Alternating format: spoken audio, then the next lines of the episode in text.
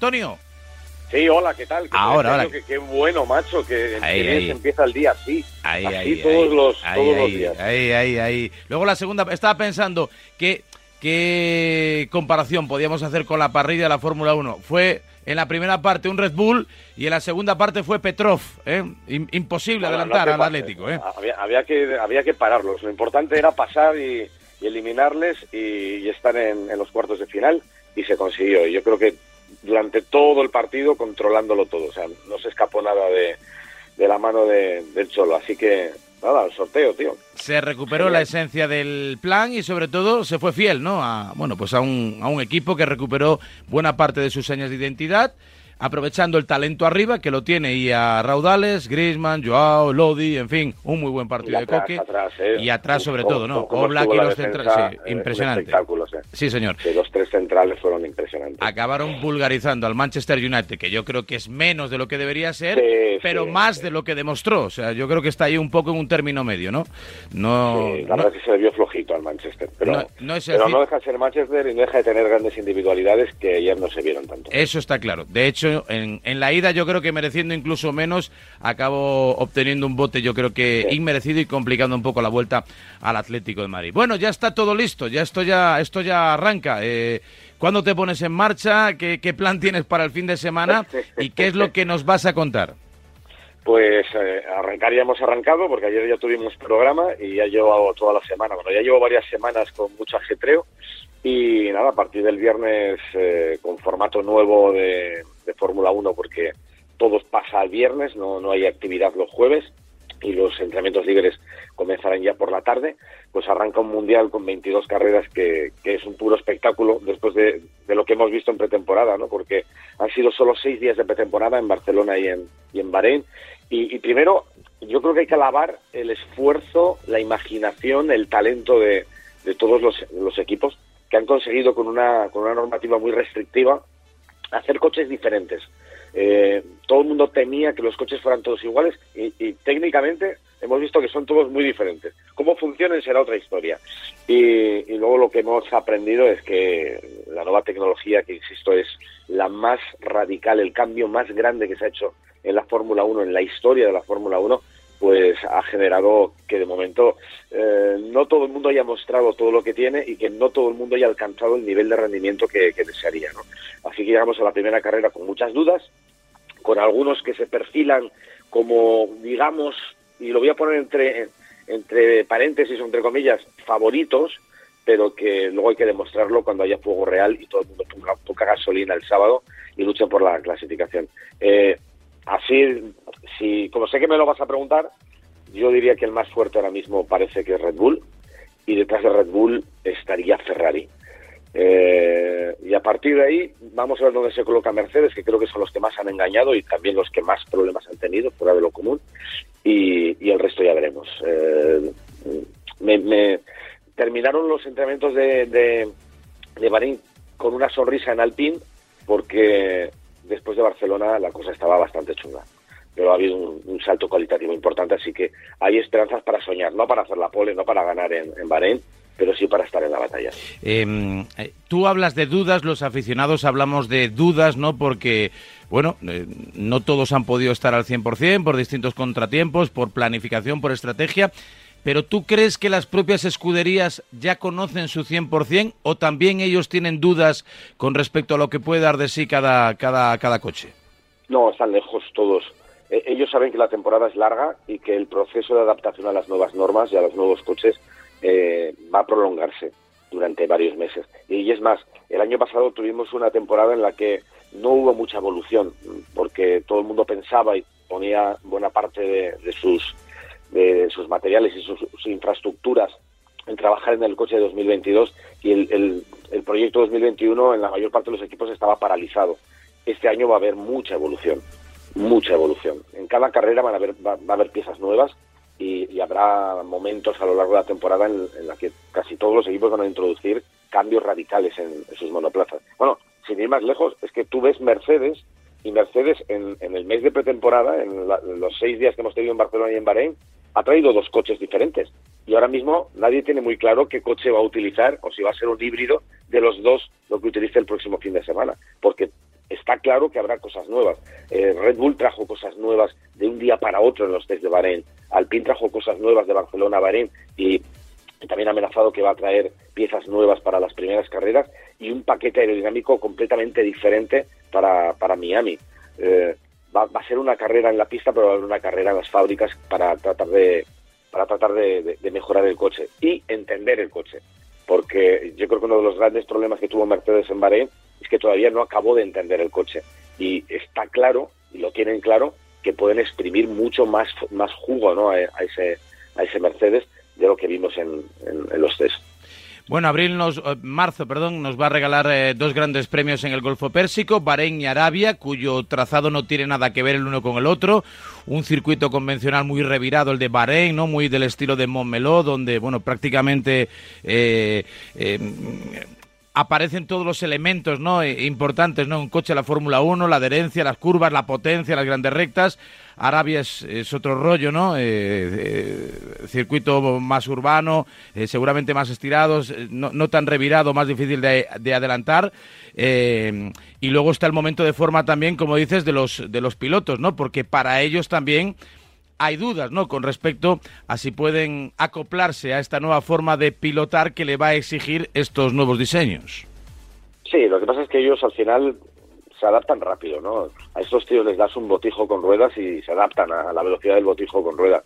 Eh, lo, que, pasa es, bueno, hay algunas cosas que han molestado mucho a los pilotos en, esta pretemporada. El famoso marsopeo, el por Poison, ha generado grandes dolores de cabeza no solo a los ingenieros, también a los pilotos, y es algo que hay que, hay que controlar, porque, eh, bueno, reconocía Esteban Ocon que, que terminaba, eh, terminaba los días de pruebas teniendo que tomar paracetamol porque el dolor de cabeza era tremendo. Por esas vibraciones, esos saltos arriba y abajo tan, tan tremendos, que es un problema eh, de rendimiento porque la forma de, de, acabar con el porpoisen es uno, o endurecer mucho las suspensiones delanteras, que no, no viene muy bien a la hora de luego hacer un coche que sea competitivo, o elevar las alturas del coche, lo que es también eh, criminal para el rendimiento de, un monoplaza, que al que le cambies un, milímetro puedes estar perdiendo mucho tiempo. ¿no?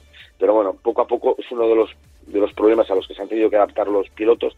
Se han tenido que adaptar también al exceso de peso que tienen que tienen los monoplazas. Hay que pensar que ahora mismo un coche de Fórmula 1 pesa 795 kilos, 43 más que el año pasado, y eso es un cambio sustancial a la hora de, pararlo, a la hora de, ver las inercias que genera. Eh, las ruedas son más grandes, los discos de freno son más grandes, todo eso eh, hace que el comportamiento del coche sea bastante más torpe, ¿no? El peso, las ruedas, eh, el, exceso de peso, y, ya todo eso se han adaptado. Los coches son más lentos, excesivamente lentos, porque se hablaba de que iban a ser como un segundo y medio, entre medio segundo y un segundo más lentos, y resulta que el mejor crono del fin de semana de, de, Max Verstappen ha estado a casi tres segundos del tiempo que hizo el, año pasado en los test y a casi tres segundos del tiempo de la pole, ¿no? Con lo cual, esto nos muestra que, eh, uno, han escondido, seguro, dos, que, que, los coches ahora mismo todavía tienen mucho que mucho que mostrar. Venga, mensaje 628 26 90 92. La gente quiere preguntarle a Lobato de la Fórmula 1. Se arregló la choloreta. Ya está aquí la choloreta. Buenos días, Antonio. El otro día Alonso puso una foto de sus triunfos en Bahrein eh, para calentar los motores. Nos ha ilusionado a todos con esta foto.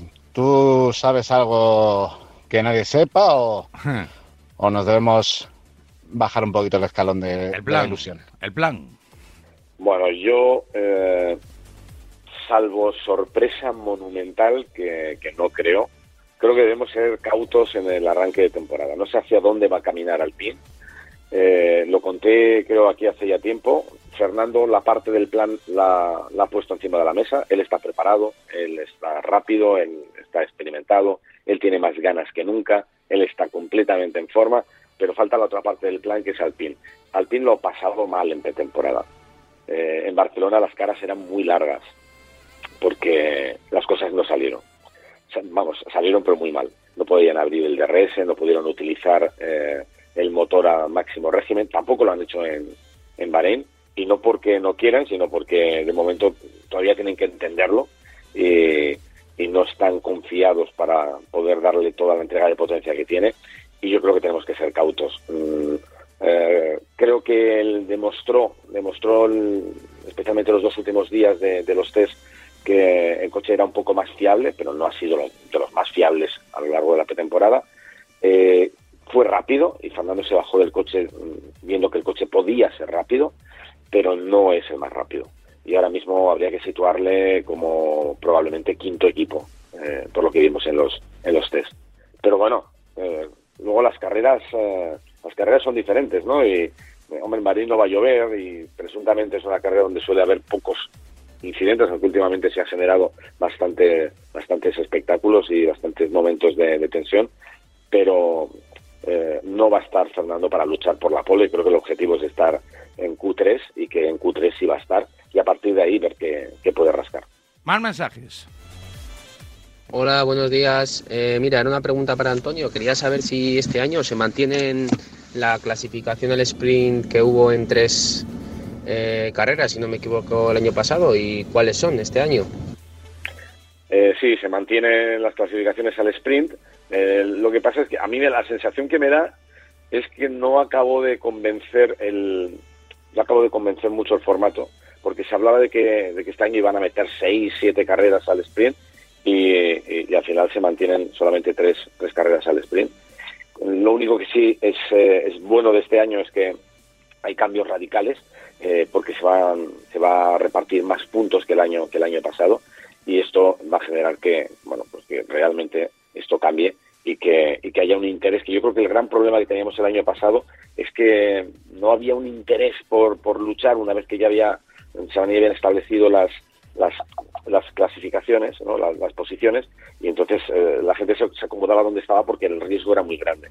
Y, y, este año creo que con el reparto de puntos que hay establecido, me da la sensación que sí va a haber eh, mucha más batalla. Eh, no se repite en ninguno de los sitios que, que se había hecho el año pasado eh, y si te digo la verdad, creo que se hace la clasificación en, eh, en Imola, eh, se hace en Imola, ahora, ahora mismo no lo recuerdo, pero vamos, en tres sitios nada más, vale, solamente tres, tres clasificaciones al sprint. Más consultas, 628 26 90 92. Buenos días, Mundo Marca. Buenos días, Antonio Lobato. felicidades por la parte que te toca también. Eh, quería preguntar por qué se está comentando tanto lo del tema de que los coches eh, están saltando. Eh, no sé si es por tema de suspensión o por qué, pero estuve escuchando ayer algo de que los coches están saltando cuando, cuando rodan por la, por la pista. Bueno, a ver, lo que está ocurriendo es algo que no es nuevo, que ha ocurrido en el pasado en la Fórmula 1, en los años 80, cuando había efecto suelo, que ha ocurrido en el DTM, que ha ocurrido en Le Mans, y es un problema del efecto suelo. Eh, los coches cuando alcanzan la máxima velocidad y el efecto suelo que lo genera básicamente el fondo plano del coche, llega un momento en que ese efecto suelo alcanza el máximo, eh, el, máximo posible, ¿no? Con, ese con ese fondo plano que tienes. Y en ese momento que suele ocurrir a máxima velocidad, llega un momento que colapsa. Entonces hay un momento en que la parte delantera pierde por un instante toda esa carga aerodinámica, todo ese esfuerzo, parte de esa carga aerodinámica. Entonces se levanta de delante.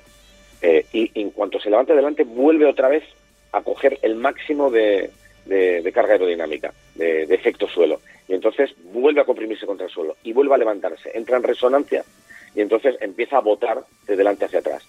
Y es, un movimiento que, que, se, que, se, eh, que entra en resonancia y que es imparable hasta que bajas la velocidad y resulta pues tremendamente molesto para el piloto porque las sacudidas son tremendas, resulta tremendamente molesto para las partes, eh, para algunas partes aerodinámicas del coche porque pueden saltar por los altos, por, por los aires y resulta bastante incómodo porque eh, no puedes bajar el coche todo lo que te gustaría porque el efecto suelo es más, eh, es más, más claro, más, más nítido cuanto más bajo el coche.